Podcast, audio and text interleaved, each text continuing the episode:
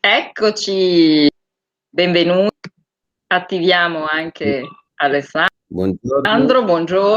Buongiorno. Siamo live con l'appuntamento di Alessandro Feroldi. Buongiorno Alessandro, buongiorno, buongiorno, buongiorno. Ai presenti. Eh, dovevi prendere due caffè, non uno, allora metto... eh. L'argomento di oggi è la, si riferisce ancora ai giovani, la seconda parte del, della nostra disquisizione riguardo all'età giovanile, alle sue criticità e alle sue problematiche, e nello specifico verranno trattate proprio nella puntata di oggi, mentre la puntata precedente, che abbiamo registrata, abbiamo inserito registrare Facebook, YouTube e su Instagram, eh, trattava delle opportunità, quindi opportunità contro criticità. E, la, la stessa puntata è, eh, l'argomento della stessa puntata sono dibattute anche sulla rivista eh, Grandangolare, sull'editoriale della rivista Grandangolare, sempre scritto dal, dal dottor Feroldi, Alessandro. E non, non a caso anticipiamo solo, diamo una chicca, una news, da quest'altra settimana sposteremo la, la, il nostro appuntamento del giovedì alle ore sedici, questo per permettere la visione oceano a Toronto, New York, Los Angeles e Michigan, eh, perché appunto di vista ci hanno chiesto di poter assistere alla trasmissione, partecipare, quindi ovviamente questo ci orgogliosisce moltissimo ed è merito di Alessandro, se mi posso di, di chiamarla per nome.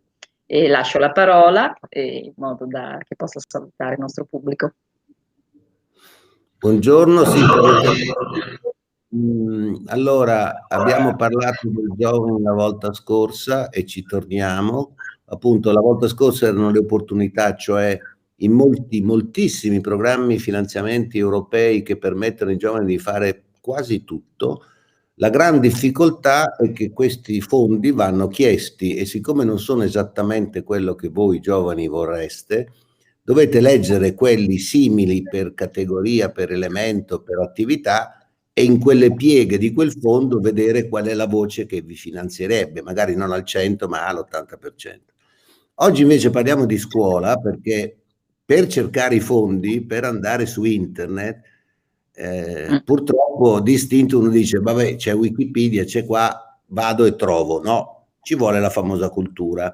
Allora, il dato che è uscito da poco tempo, allucinante, è che non solo in Italia aumentano i N E T, Not in Employment, ent- eh, Education and Training, ma aumentano i, l'abbandono scolastico, si chiamano E L E T, Early Leavers Education and, Trainment, and Training, scusi.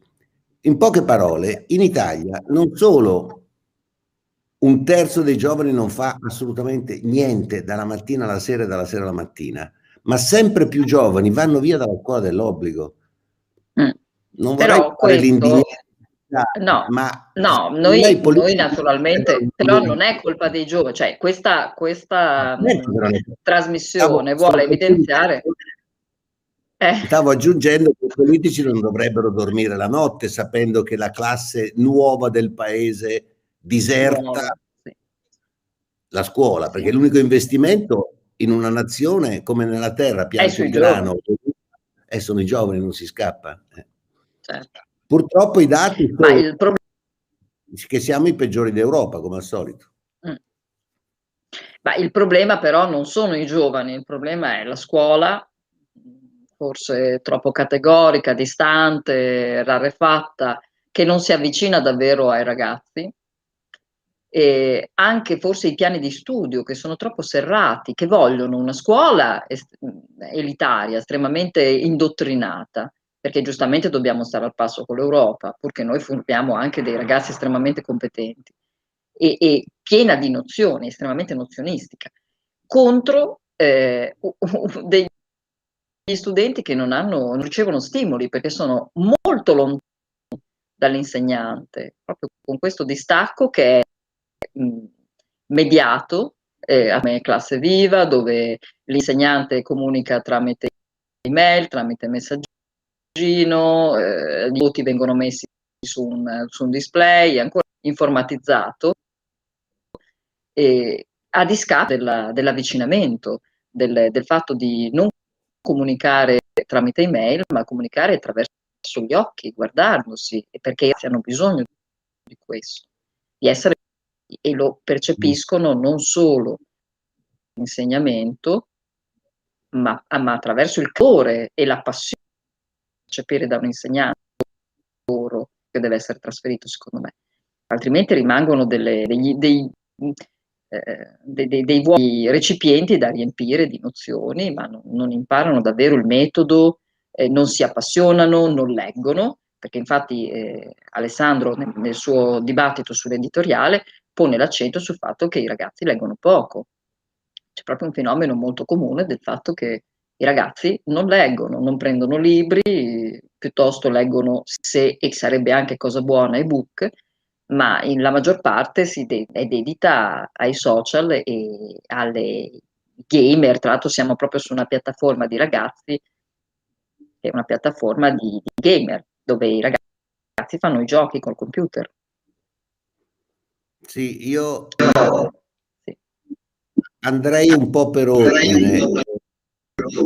Ovviamente non si danno le colpe solo alla politica, solo ai giovani, solo agli insegnanti o solo ai genitori. Mm, peraltro io sono figlio di un professore universitario, quindi il concetto di insegnamento ci sono cresciuto, perché papà faceva tutte le tesi, faceva tutto lui. Comunque, morale, c'è però da dire qualcosa anche sui giovani. Mm, ieri è uscita la classifica settimanale di Prima, che è l'unico mensile italiano che si occupa di media professionalmente da, da decenni. I quindici che hanno più contatti, a partire dalla signora Ferragni, con, se mi sembra di ricordare, settantasei o ottantasei milioni di contatti, i primi quindici sono persone di cui non, non discuto il valore o lo spessore, anche perché non le conosco e non frequento questi, questi social, però sono persone che evidentemente hanno questo seguito perché i temi trattati non sono mai temi di cultura. Cioè, in poche parole, che tu abbia studiato quanto e bene è indispensabile per qualunque lavoro tu cerchi a livello internazionale, proprio non si scappa, se non hai il C V scolastico degno neanche ti guardano, mentre in Italia tutti gli influencer e i loro follower parlano di qualunque cosa che non prevede che tu sappia storia, geografia, matematica, musica, arte, niente, niente, cioè il vuoto assoluto. E non è una critica, fino a che sei qui campi, ma poi quando vai da un'altra parte non campi, perché bisogna sapere altre cose. Basterebbe che i ragazzi capissero che la cultura è quella roba che se, la, se ne apprendi abbastanza non ti sentirai mai intimidito nella vita, anche di fronte a un potente, perché saprai un po' di storia, di geografia o musica o arte o quello che ti piace. Quindi tutto sommato attenzione, perché al, nel sud Italia non sarà colpa loro, l'ho scritto nell'editoriale, il trenta per cento degli studenti delle scuole pubbliche parla dialetto, non parla italiano. Le gang criminali di Napoli e dintorni hanno fatto uno studio sociologico, che sono tutti sotto i quattordici anni, perché così non li possono arrestare, sono tutti eh, analfabeti. Questo è gravissimo. Sì. No, ma sono tutti analfabeti.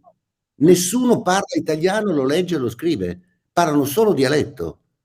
Eh, allora, voglio dire, questa corsa all'orologio d'oro, la macchina bella, che guidano anche senza patente, tanto va bene lo stesso, cioè questo eccesso di reddito altissimo in un modo che non è legato né allo sforzo, né alla fatica, né all'insegnamento, né alla cultura, né a niente, qualche ragazzo abbocca, e temo qualcuno di più che di meno, eh, tutto sommato, per non parlare è dei genitori, del gruppo sociale, della scuola. Sì, sì, ma, ma tutti abbiamo i figli, non è, non è sempre facile sottrarre dei ragazzini tra adolescenza e, e, e tra infanzia e adolescenza alle sirene che girano. Tutti sappiamo cos'è il bullismo, è una cosa devastante, una volta non esisteva il bullismo, perché tramite i social si forma il gruppo che mette sotto quello debole, quindi gli scompensi ci sono già, ma comunque è una prova della vita. Se poi non vanno più neanche a scuola, e eh, allora stanno in famiglia. L'Italia è l'unico paese no, al mondo no. dove i trentenni non escono di casa. In tutto il resto del mondo, anche i figli dei miliardari di diciotto anni gli danno un calcio nel sedere e li buttano fuori. Qui stanno a casa, probabilmente aspettando infatti, che muoiono i genitori. Il dato grave, sì, sì. Infatti il dato grave è che non vanno a scuola. Il bullismo o la microcriminalità è da cinquanta, che è, forse anche forse anche da settanta. È una realtà eh, italiana, ma... europea, però effettivamente sì, ma... quali... la scuola è molto grave. Poi non vuol dire però, perché dobbiamo... prendiamo, prendiamo una penna illustre che si chiama Tolstoj, così per dire, Guerra e Pace, Anna Karenina, scrisse un famoso libello che si chiamava La scuola bella, la scuola viva, dove essenzialmente diceva che i bambini è meglio che imparino da soli, parliamo di centoventi anni fa, dove dice, sosteneva che il bambino... Eh, ma finché una... impara... No, beh, poi Tolstoj dico uno ma coltissimo. Impara... Perché, esatto, va nei campi, perché erano comunque autori, seguiva nelle, nelle strade a rubare i portafogli, è un'altra cosa. Non era un contadino, però parliamo dei... Io sono molto... molto difensore degli orgogli italiani. Ricordiamoci che in Italia è nata e vissuta una signora che si chiama Maria Montessori, il cui metodo di insegnamento è usato in centocinquanta paesi del mondo. In India ci sono, non so, mille scuole montessoriane, ma ce ne sono cinquecento in America. Noi l'abbiamo messa una volta sulla banconota, mi sembra da mille o da diecimila lire. Ma insomma, è, è un metodo... osannato in tutto il mondo, ricordiamocelo, dove cosa fa di diverso dalla scuola tradizionale? Praticamente fa il bambino un po' protagonista, perché a turno i bambini, a parte che nell'orario possono disegnare, giocare, non c'è la rigidità delle ore di lezione, ma soprattutto il bambino viene incaricato di spiegare ai suoi compagni le varie materie. Quindi tu Giovanni domani spieghi Giulio Cesare, tu Elisabetta dopodomani spieghi cos'è l'atomo e via dicendo. E insomma la scuola Montessori è considerata il miglior metodo scolastico del mondo. Certo, noi la lasciamo a qualche istituto privato. Sì, ma da noi non è pubblica, è privata, è, la, è un assurdo. Beh, adesso non a caso, ma io ho scelto per le mie figlie le scuole private, perché con la scuola pubblica, non, purché l'ho anche provata, non ne, non ne uscivo.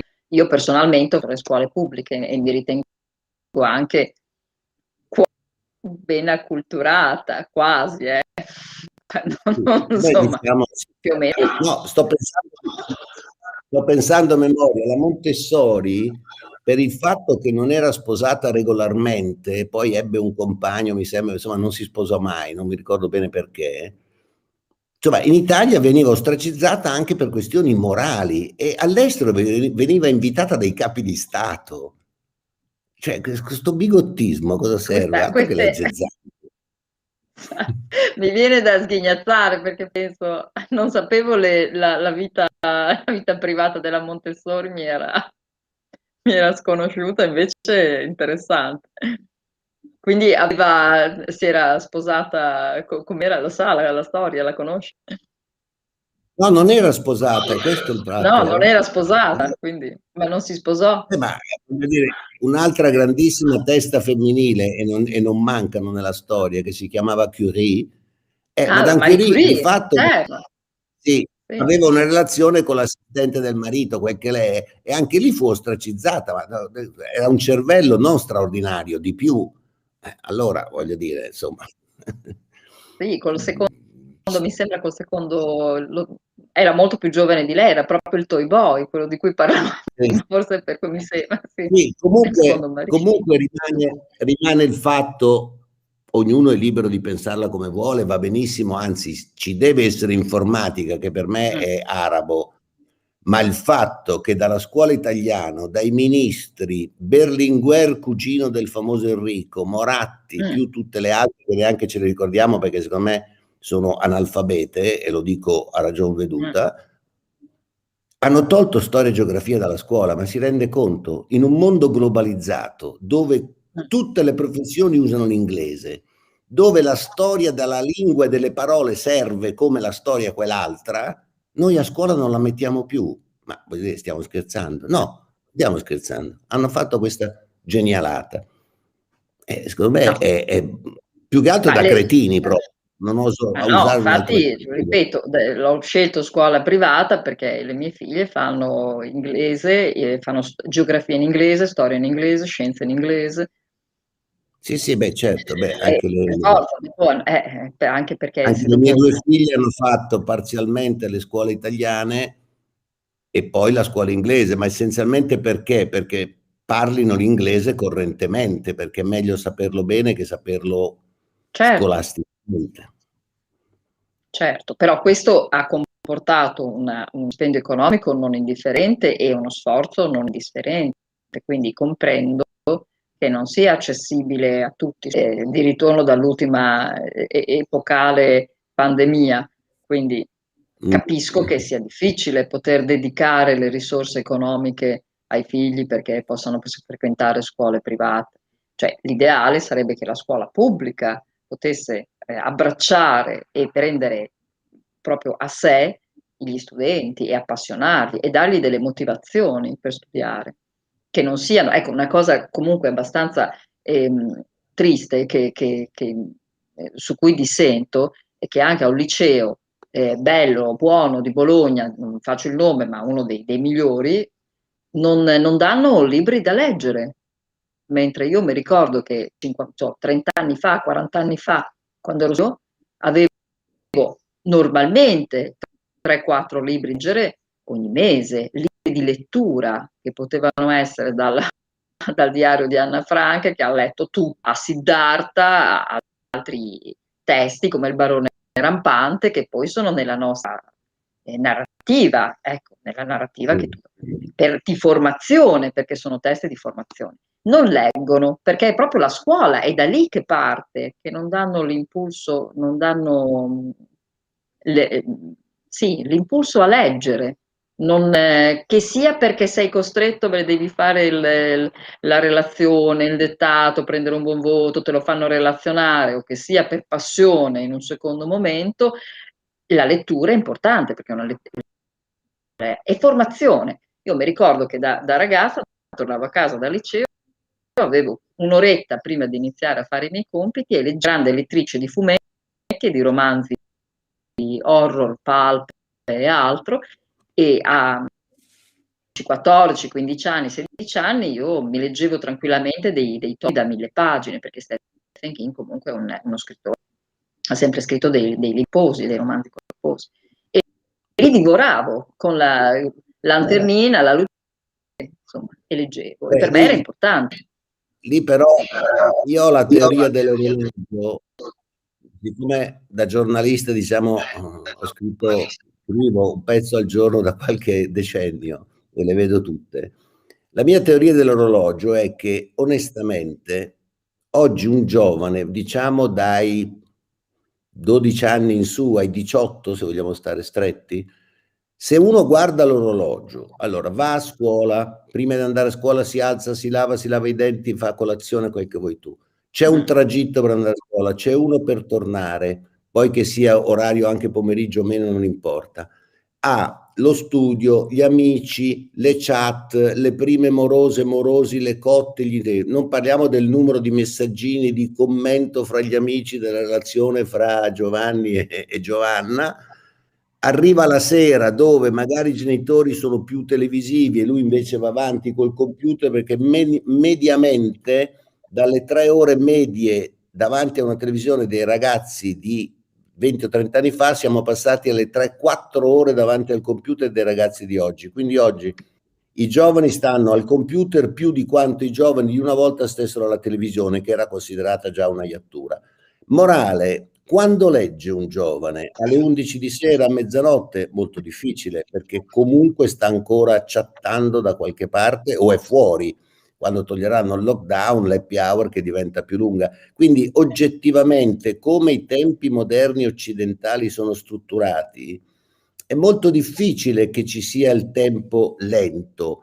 Specifico che leggere un libro rispetto ad altre attività, chiamiamole da tempo libero, è l'unica attività in tono con i tempi del cervello umano, nel senso che il tuo occhio scorre le righe, si ferma, va avanti, ci riflette, torna indietro perché non ha capito o non è convinto. Tutto il resto degli input di oggi è passivo, nel senso guardi il telefono, guardi la televisione, guardi il computer, ascolti la musica, è tutto, è tutto input, come si suol dire. Gli americani, ma dieci anni fa, quando, no, venticinque anni fa, quando c'era la diffusione di telefonia abbastanza massiccia, studiarono che mio padre, che aveva peraltro due lauree, due libere docenze, aveva fatto la maturità classica a sedici anni, eh, riceveva segnali esterni equivalenti a un libro al giorno. I ragazzini di venticinque anni fa ricevevano ogni giorno input di quattrocento libri. Oggi siamo a un input di quattromila libri al giorno, l'equivalente di, ovviamente. Allora, questa massa, non so di chi è colpa o responsabilità, ma diciamo ha tolto il tempo di lettura, un dato, se vogliamo, statistico comprensibile. Perché gli inglesi leggono molto di, o leggevano molto di più degli italiani? Perché gli italiani vanno tutti in macchina, quindi ascoltano l'autoradio. Gli inglesi non hanno le macchine, vanno tutti in treno, in metro, e quindi avevano tutti un libro in ecco, mano. Questo, questo è interessante. Però perché, quando sì. il telefonino non tutti hanno il libro in mano, perché i più giovani ormai, ne, siccome a Londra nel metro va il telefono, hanno tutti in mano il telefonino. Quindi in effetti è il telefonino che ha scalzato i libri, per farla breve. Ma questo, questo adesso noi non vogliamo fare, lo sappiamo che è il telefonino, che per i ragazzi è un input incredibile, perché dentro c'è un mondo. Sì, ha ragione Claudio quando scrive il computer, il, il telefono, che poi ormai è il telefono, non il P C, perché i ragazzi vanno tutti dentro il telefono. È un tale universo di informazioni che toglierlo è impossibile. Ho ceduto, molto tardi, ma ho ceduto. Mm.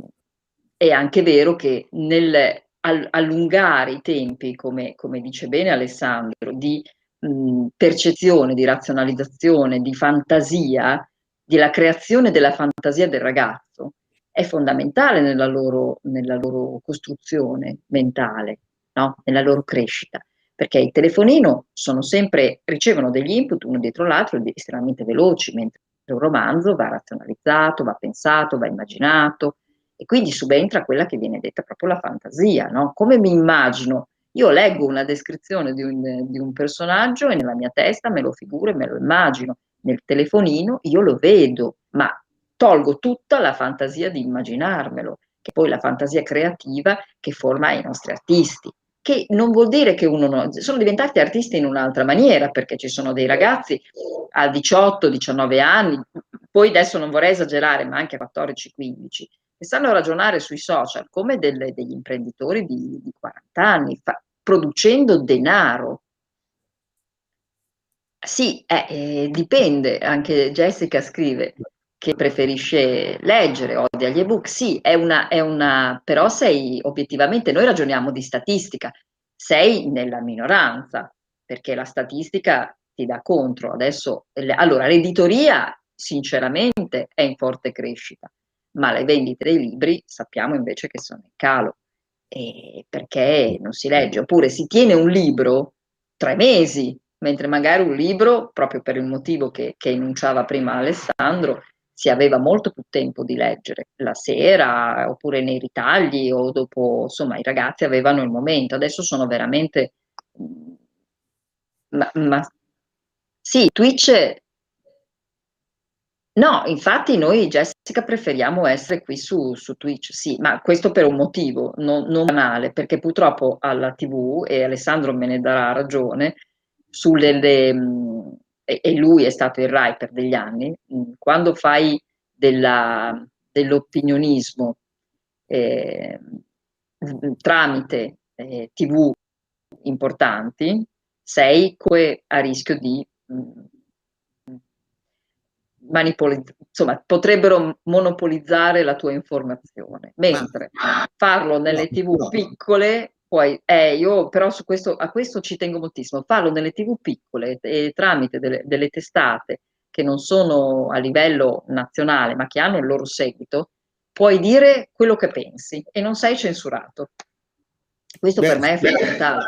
Visto che faccio il giornalista, per rispondere a Jessica Mariani, che la ringrazio dell'ascolto, attenzione, perché quando fai un giornale, giornale radio, telegiornale, non importa il mezzo in cui dai le, un, un giornale inteso con le notizie di giornata, uno sta a pensare appunto alla censura, alla manipolazione, alla libertà di espressione di pensiero, ma se la gente non pensa, perché è giusto, non è tecnica come noi che lo facciamo di mestiere, che non conta tanto come dai certe notizie, ma conta moltissimo come non dai le notizie, perché se io un giorno, magari una prossima trasmissione, eh, questa ora, prendo cinque testate diverse, le compro in ridicolo, le guardo, le stampo da internet, quel che vuoi tu, e vi dico, guardate oggi in prima pagina cosa dice Corriere, Stampa, Messaggero, Manifesto, Domani di De Benedetti e Riformista di Romeo.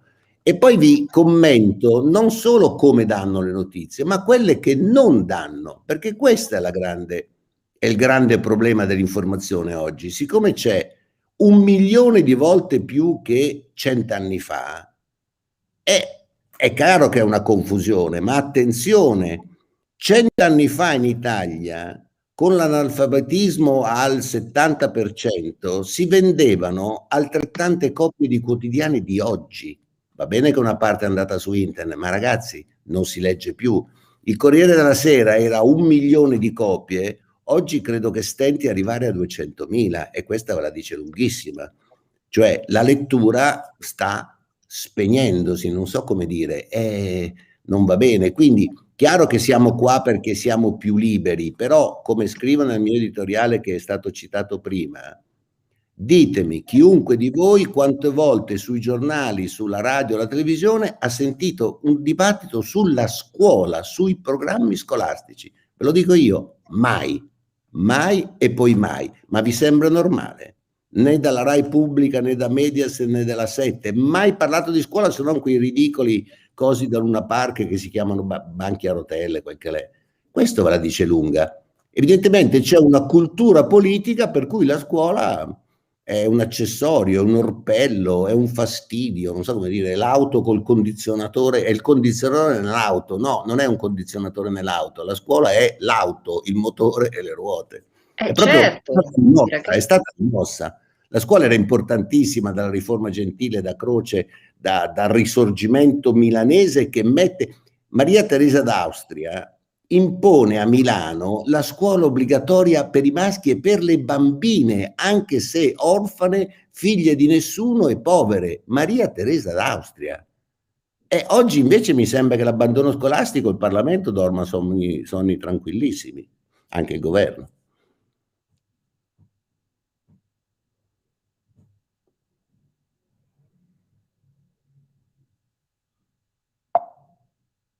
Ah, posso rispondere allora Jessica Mariani eh, come libero tendo a cedere.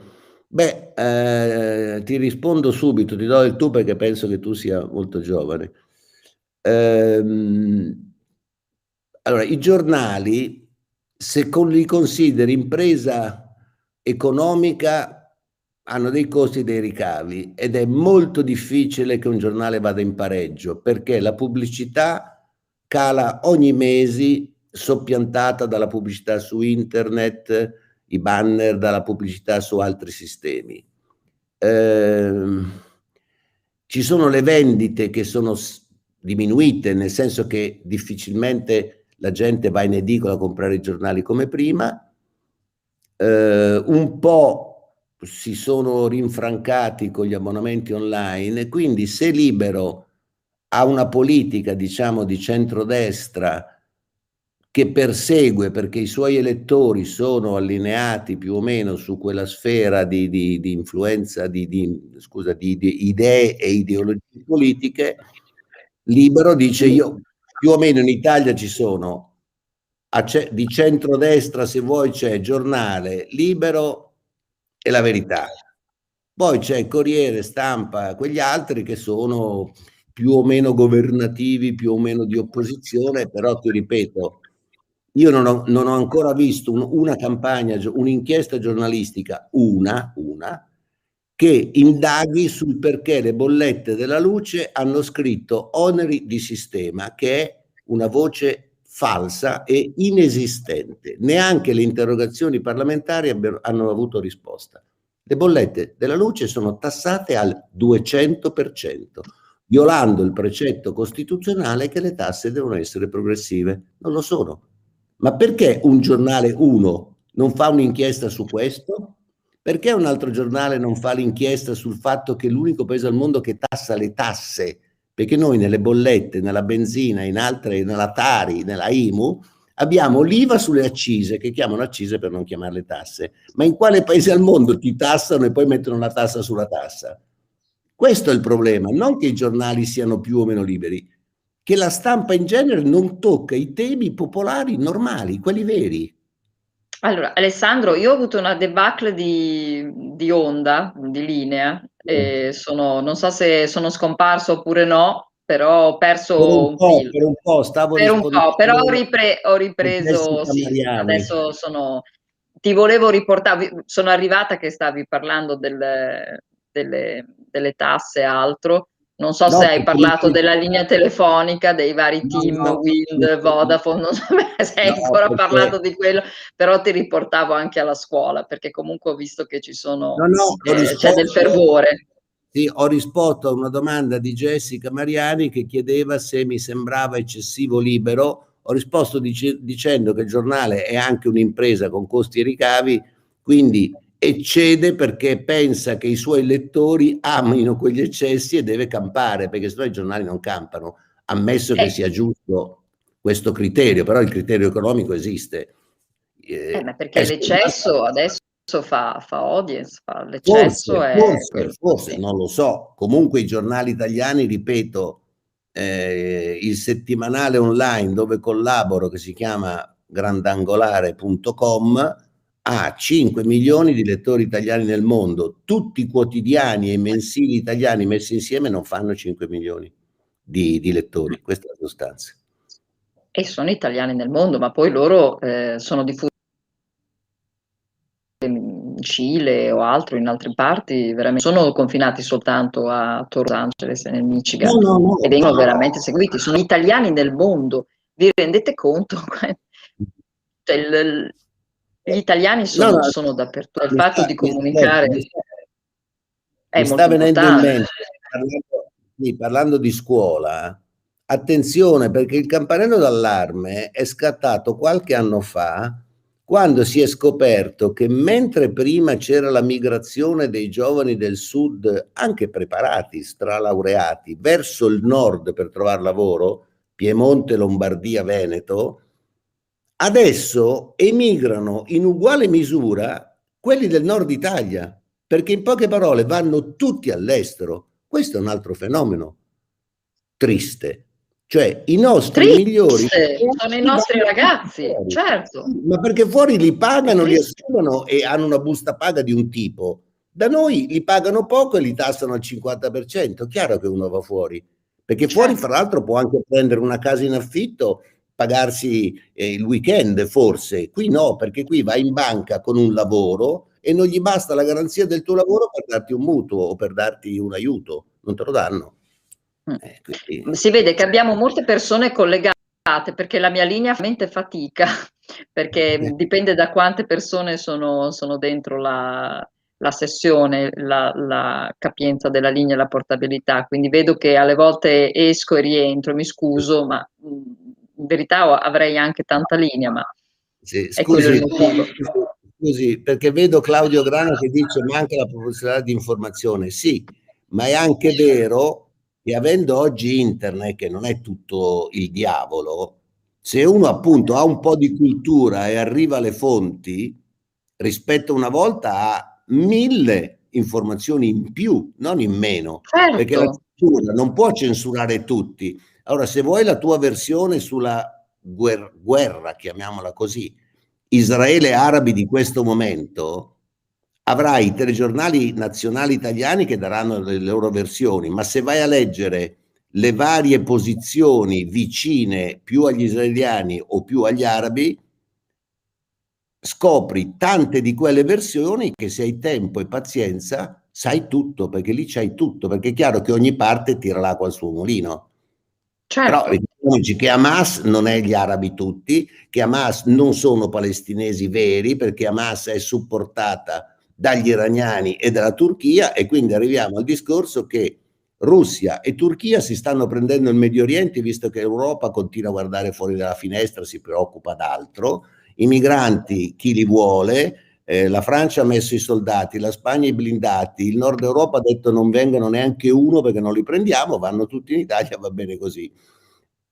La mia preoccupazione... Però adesso sì, ti vorrei riportare di non, di non eh, insomma, no, di ritornare sul nostro argomento, a parte che purtroppo ti si vede il sacco. Facevo un esempio per Claudio Grana che dice, ma anche sì, l'informazione, che queste quattro notizie che vi ho dato al volo, se uno ha tempo, perché quello ci vuole, con internet può benissimo integrare quella che non c'è. Certo, di andare a vedere, perché internet è una grande opportunità, è come avere un'enciclopedia di, di, di media cultura a disposizione, poi dipende dalla persona come lo usa, di, di, di arrivare ad ottenere un grado di informazione elevato oppure sommario. Perché se uno comincia a, a leggere più fonti, eh, e sono tutte alla portata su internet, poi un'idea se la fa alla fine, un'idea e propria. Ma quello sì. serve Ma noi nella sì. Certo, noi nella prima puntata, nella puntata precedente, avevamo proprio dato le opportunità, avevamo elencato le opportunità per i ragazzi per andare eh, in Europa, essere anche pagati per il loro lavoro. E questo perché l'Italia, insomma, ne, ne, ne offre, ne offre alcune, ma è, è poi la, la comunità europea che ne offre la maggior parte. E mh, col dispiacere però di pensare che magari i nostri ragazzi, che sono le menti italiane più fervide, che sono state eh, coltivate, amate in questa terra, devono andare poi fuori. Questo ovviamente dispiace, la fuga di cervelli, come veniva detta, che a, a, arriva ed è un fenomeno assolutamente in regola anche adesso. E, per cui una, un'altra eh, esatto, grazie, un'altra nota che mi incattivisce moltissimo, perché la sto vivendo sulla mia pelle con, con le mie ragazze che vanno a scuola, frequentano una scuola superiore, due, due tutte e due frequentano la scuola superiore, eh, il fatto che non possano essere più portate a casa le prove scolastiche. Ma com'è possibile? Ma com'è possibile che la, la, le, il legame che unisce la famiglia alla scuola, che insieme sinergicamente devono condurre il ragazzo a formarsi, com'è possibile che non vengano messe in comunicazione? Perché non posso vedere le prove di mia figlia? Perché? Perché per legge non è possibile. Ma quale legge? Ma quale? Rifacciamone un'altra, perché questa è stupida, perché è giusto vedere dove ha sbagliato, che cosa ha fatto, in modo che anche lei ne tenga a memoria. Io mi ricordo che le prove scolastiche alla mia età, io ne ho quarantotto adesso, venivano portate a casa e fatte firmare dai genitori, perché ancora era importante che i genitori fossero impegnati nell'educazione dei figli. Ora si dà per scontato che la scuola debba sopperire quasi interamente da un certo punto in poi alle superiori, finché, finché sono elementari, va bene, ok, i genitori ci sono, sono, dopo diventano degli orpelli nell'educazione dei figli. Assolutamente no, perché sono ancora dei ragazzi, come se fosse ehm, l'età.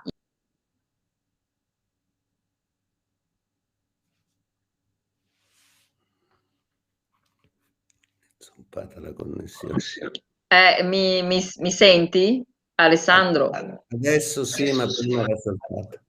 Ah, mannaggia, perché siamo, no, siamo connessi molti. Non so che, stavo dicendo anche una cosa intelligente, ed era anche un caso raro, per cui non so se, se si è sentita oppure no. Sì, ma sì, no, no, che... che si portavano le prove scolastiche a casa. Io la interpreto come al solito politicamente, perché la politica è relativa, però un pezzettino di politica diventa quella che si chiama storia. Allora, se voi guardate, no, voi no perché siete giovani, io sì perché sono vecchio, se voi guardate progressivamente appunto l'uso scolastico tipo far firmare a casa il compito, eccetera, la gioventù fino al famoso sessantotto francese era molto temuta dalla politica perché il giovane finisce in strada e protesta. Man mano che tu cambi i programmi scolastici, la droga s'abbassa di prezzo e li, rimb- li rimbambisci sti giovani, i giovani non manifestano più, finito. I politici hanno ottenuto quello che volevano, una corte meno critica nel loro regno. Morale, oggi, se voi guardate le successive circolari scolastiche, si è passato dal banale voto che sarà duro, ma secondo loro, perché sono stupidi, è politically incorrect dare i voti, devi scrivere un romanzo sulla personalità del giovane, praticamente con la finzione che siamo tutti uguali. No, ci sono i cretini e ci sono i Leonardo da Vinci, punto. Allora, gli ultimi esami di maturità dell'anno scorso e questi che verranno, di fatto la raccomandazione è, primo, di non bocciarli, mai. Secondo, di non esagerare. Quindi ci sono scuole in Italia dove i bravissimi hanno avuto i voti più bassi e i cani, no, i cani sono bravi, e quelli che non studiano, che non sono capaci, hanno avuto i voti non così bassi perché è stato pregato di non fare la discrepanza dei voti perché era discriminante. Ma siete imbecilli, discriminante. Cioè, uno è bravo a scuola, studia e va avanti, quell'altro è un lazzarone che va fuori e si fa le canne. Non puoi dare dieci a uno e quattro no, all'altro, devi dare sette a uno e sei meno all'altro. Ma chi l'ha detto? Ma chi l'ha detto? E ma, questo... ma, non è, ma non è sempre così, Alessandro, perdonami se ti interrompo. No, io successo, di, di no, allora, sono una pedagogista, scusa, quindi queste cose le ho veramente a cuore. No, il ragazzo dici... che si va a fumare le canne deve essere trattato per, per, per... aiutato. Ma non, ma non lo dico come critica, lo dico no. perché è dedicato allo studio, però io sono giornalista, parlo di fatti di cronaca. In Italia ci sono dei genitori che hanno fatto causa nei tribunali della Repubblica e l'hanno vinta facendo promuovere delle figlie do- ragazze, erano tutte femmine, sostenendo che la ragazza era preparata, ma siccome psicologicamente era debole, sia agli iscritti che agli orali non aveva reso. Il tribunale l'ha promossa. Ma fra un po' ci mettiamo il tribunale in casa se mangiamo la minestra surgelata o autentica. No, allora io sono d'accordo, io sono d'accordo con te sul fatto che loro debbano avere una reale percezione del rapporto tra sforzo e risultato. Mi impegno, ottengo un buon risultato, non mi impegno, non ottengo un buon risultato. Ma il lavoro da fare non è di castigarli, perché altrimenti si allontaneranno per forza. Ma certo, ma certo, neanche... è di appassionarli e di, anzi, non puoi negare di... il voto. Siamo arrivati a negare il no, voto. Dobbiamo darglielo il voto, non castigante, ma soprattutto, ma il voto non può essere fine lì, non so come dire, danno due. Poi io onestamente po- adesso non vorrei parlare dei voti del, di mia figlia, che bello, so, però c'è in alcune materie, insomma, eh, ma mh, in, ver- in verità castigano, castigano, ma io vorrei capire perché. Ok, non ha studiato, va bene, chiaro, ha preso un brutto voto, ma, do- ma ha capito quello che è successo. Quello che mi, mi incattivisce è che non vedo il ritorno al... della comunicazione tra eh, gruppo studentesco, il gruppo eh, dei, dei docenti e i genitori. È un triangolo: docenti, studenti, famiglia. Deve essere, deve essere legato, ci deve essere un legame, deve essere uno scambio, perché sennò la famiglia, che vabbè nel caso sono io, rimane spiazzata perché non sa esattamente qual è il progresso, dov'è, il, dov'è la criticità, che cosa sta succedendo. Perché è vero che ci sono delle, dei, dei geni, delle persone che, ci sono dei ragazzi che per vari motivi acquisiscono molto spesso per motivi sociali, perché sono sempre in un ambito di, di conoscenza e acquisiscono velocemente, e altri che fanno più fatica per mille motivi, mille motivi, sono troppo impegnati, sono stanchi, non gli piace la materia, mille motivi. Ma ogni ragazzo può essere appassionato e ogni ragazzo può raggiungere buoni voti, se viene appassionato, se viene... amato, mi viene da dire, se viene coltivato. Se non facciamo questo, i ragazzi di adesso, adesso a diciassette anni, tra un anno, ma neanche quattro mesi, va a votare. E, e cosa vota? Con, col dubbio che... Cioè, eh, mi, mi, mi sento... Di, sulle donne siamo passati a parlare, ma le donne, dice Jessica, che pena dire queste cose, ma... Scusi, scusi non ho capito cosa intendo no, no. dire Jessica, io non ho detto niente sulle donne, ho detto solo che i casi di cronaca implicavano, cioè erano riferiti a delle studentesse femmine, ma non vuol dire che le, le donne siano discriminate, non ho affatto detto quello. Beh, quello che posso sì. dire per certo, avendo sì. due figlie femmine, anch'io, che pur brave a scuola, che se ricordo bene tutti i problemi più pesanti o da loro sentiti come pesanti erano molto più psicologici che scolastici, cioè è un'età talmente delicata oggi quella lì, con i telefonini e tutto quello che vuoi tu. Ricordo che le mie figlie erano preoccupate di cosa? Del bullismo, dei compagni, delle compagne, del dei compagni. Erano più preoccupate delle reazioni psicologiche fra loro della stessa età che della materia in se stessa, non so come dire, è una scuola... Sì, molto, è vero, è vero, ma anche le ragazze te, subiscono i fenomeni di bullismo, quasi, soprattutto le ragazze, beh, te lo certo, giuro. Basta che abbiano l'acne e parte la... Terribile! O che non abbiano le gambe lunghe tre metri e, e il seno da quinta e, e a lei, castigata. Eh, sì, sì, comunque è grave. È anche vero che la scuola è il primo esempio di vita sociale, quindi con tutti i difetti e i, i rischi che ha la vita, uno ci deve, si deve abituare a vivere, quindi meglio che provi la società, perché se sta sempre a casa... oltre alla famiglia non prova il sociale, chiamiamolo così, no? No, ma la scuola, ma come abbiamo detto prima, ma, ma Alessandro, come abbiamo detto, come lei ha detto bene prima, tutti questi fenomeni, il bullismo, le cose, sono tutti, giustamente, è la prima prova della vita la scuola, e quindi va bene, è accettata, cioè è, è, fa parte del, del pacchetto. Mi dispiace quando la, la scuola castiga e rimane isolata rispetto alla famiglia e al ragazzo. Cosa che porta il ragazzo ad allontanarsi dallo studio, oltre a tutti i fenomeni in cui i ragazzi proprio bigiano, non ci vanno, vanno a lavorare online o vanno con altri fenomeni meno belli per strada a fare a rubacchiare o altre cose.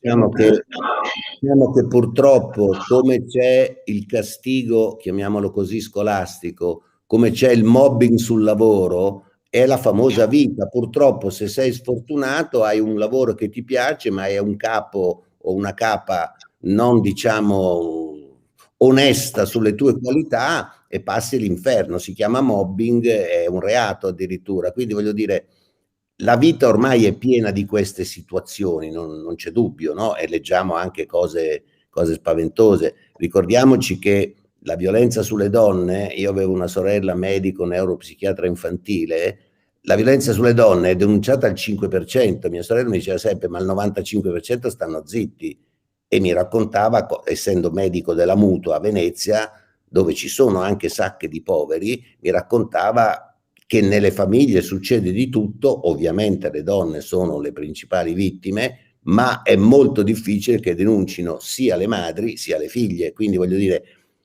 La scuola tutto sommato è, un, sì, è un'arena coi leoni, ma forse meno pericolosa di altre, perché a volte persino... Sì, di altra vita, è, certo. La famiglia è pericolosa, non parliamo con lockdown che c'è, se hai una casa piccola, internet che va male, ti ritrovi per un anno che non vai a scuola con padre, madre, nonno, zia, il computer serve a te, no, devo fare la doccia, non, non va la corrente, cioè...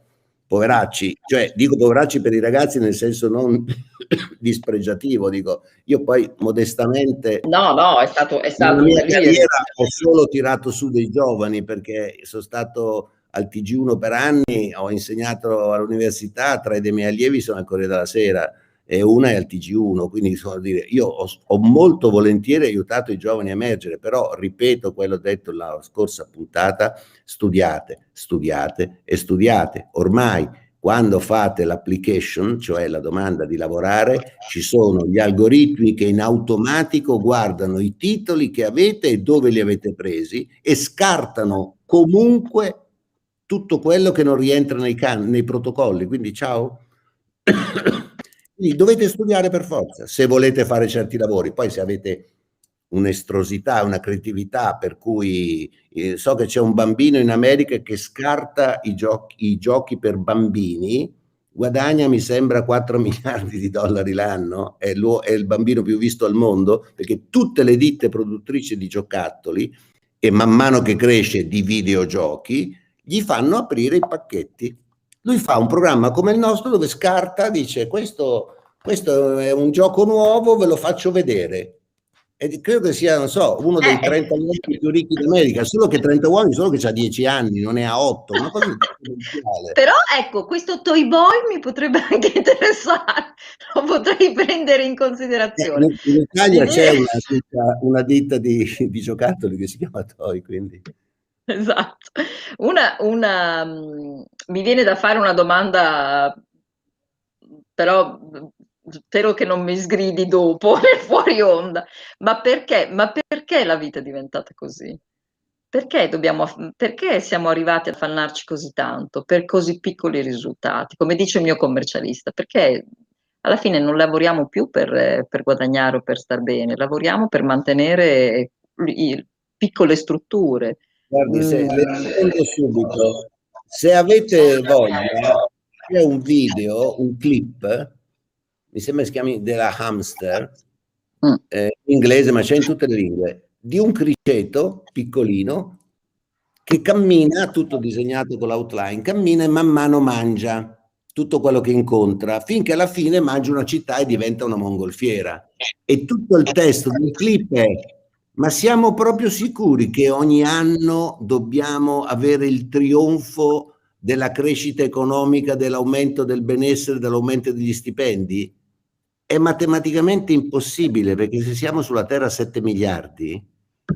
non ci sono le risorse per avere sette miliardi di Bill Gates, eh, Steve Jobs che non c'è più, o chi vuoi tu.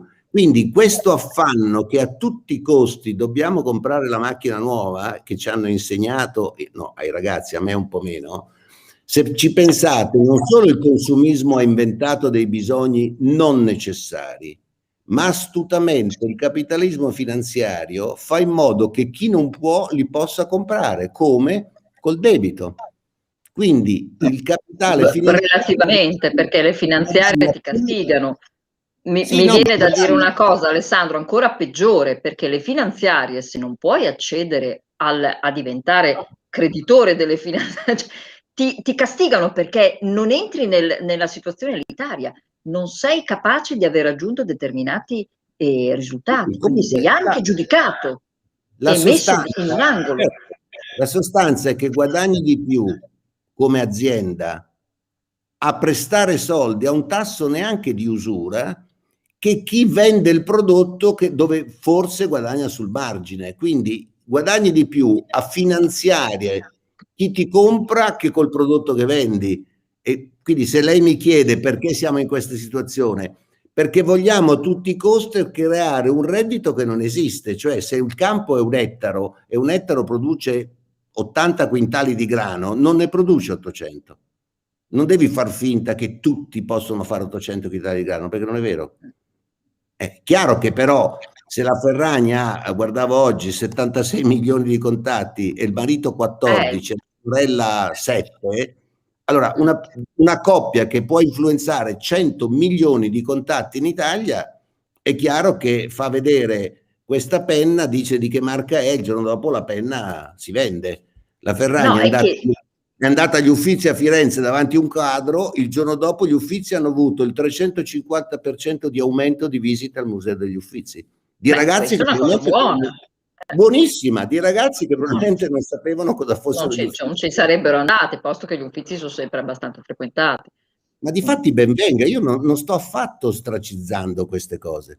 Dico solo no. che però se non hai la fortuna e la bravura di imbroccare quel tipo di reddito, cari giovani che ci state ascoltando, dovete solo studiare, purtroppo ci vuole il curriculum degli studi, detto cursus studiorum, in qualunque posto del mondo, per certi lavori, quelli diciamo importanti, dove forse fate carriera velocemente.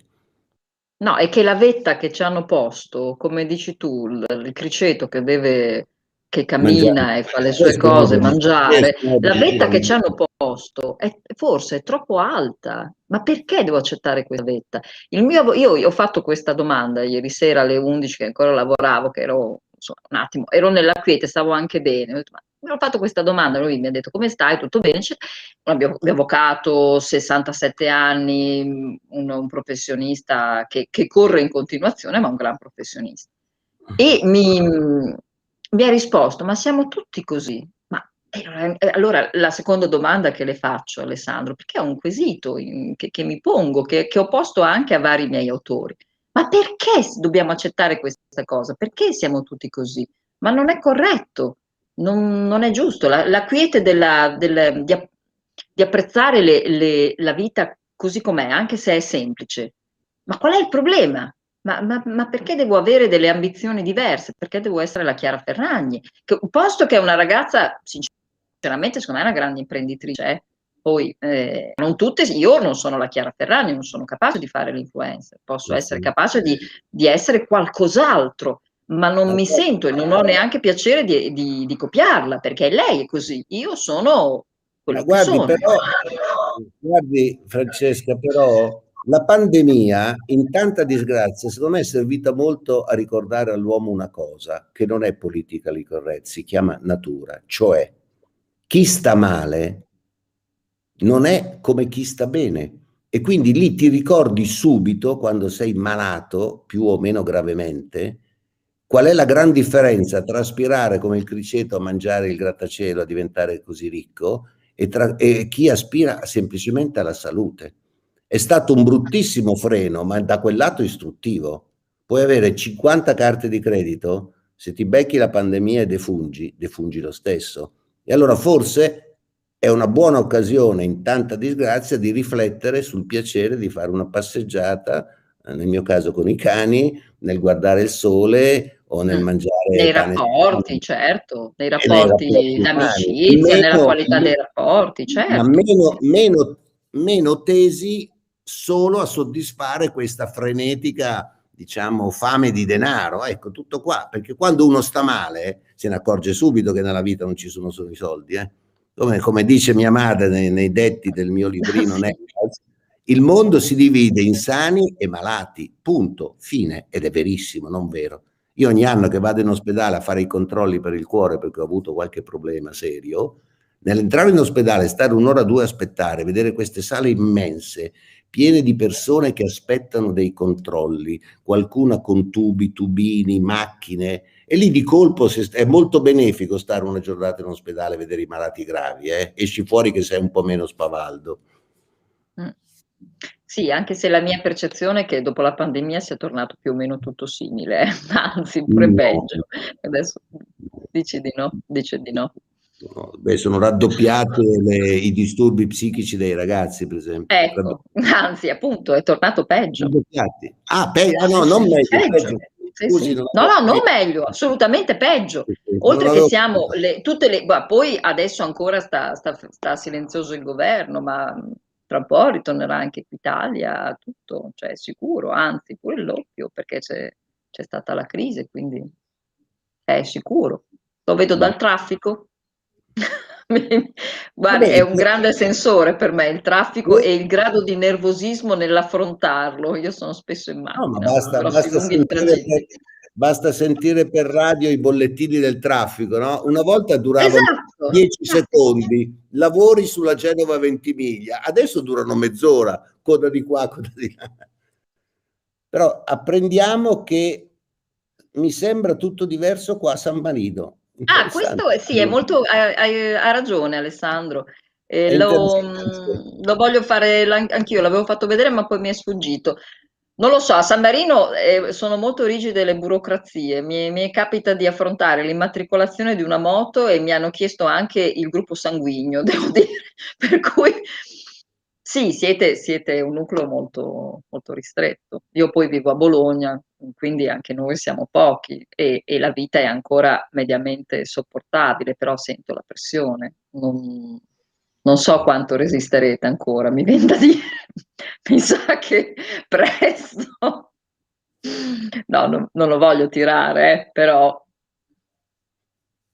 Tu cosa ne pensi, Alessandro, su, su San Marino?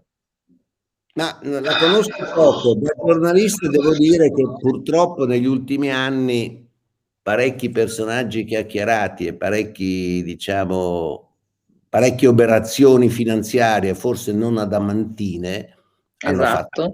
fatto capo a San Marino. San Marino, eh? Sì. Però poi è dopo... anche È anche vero che abbiamo dei campioni, veri campioni dello sport, molto giovani, che si sono precipitati a prendere la residenza a Monte Carlo, che secondo me non è una bellissima cosa. Anche perché non Ma Monte Carlo, la Svizzera, adesso Malta, ce n'è. Beh, Fedez, ce n'è. Il famoso Fedez, il Ferragni maschio, ah, diceva un quotidiano ieri, se è vero non lo so, che ha fatto dei trust, insomma delle società, tutte sì. all'estero, dei propri guadagni. Allora, per carità, va bene, forse non è, appunto, non è di quegli esempi ideali per i nostri ragazzi che vedono e dicono, beh, appena posso anch'io vado fuori che non pago le tasse, magari questo paese potrebbe far pagare un po' meno tasse. Perché ne no, mi, vi, mi viene da dire, perché io mi ero documentata per, per Malta, in verità, guarda, non è mica tutto così rose e fiori, anzi, perché a fare delle società all'estero intanto ci vogliono dei requisiti e poi costa un sacco di soldi, quindi bisogna guadagnare davvero tanto per averle, e dal momento che uno guadagna davvero tanto, tanto vale che li tenga in Italia, cioè piuttosto cerchiamo di, di fare coro. No, e... se, secondo me l'ideale, l'ideale, una situazione ottimale è la Svizzera. E come al solito, nei paesi cattolici, vedi il nostro Sud America, la corruzione è al massimo, nei paesi più o meno protestanti ce n'è molto meno. In Svizzera tu vai all'ufficio delle tasse, bussi, suoni il campanello, trin, dici io sono questa persona, faccio questo o questi beni e contratti le tasse. Una volta deciso insieme all'Agenzia delle Entrate cos'è la tua tassa, la paghi, è finito lì. Non ti fanno settantamila controlli, quattromila ricevute, duecento detrazioni. Questo mi sembra un modo molto civile. Tu contratti. Anche in Austria hanno delle tasse regolate.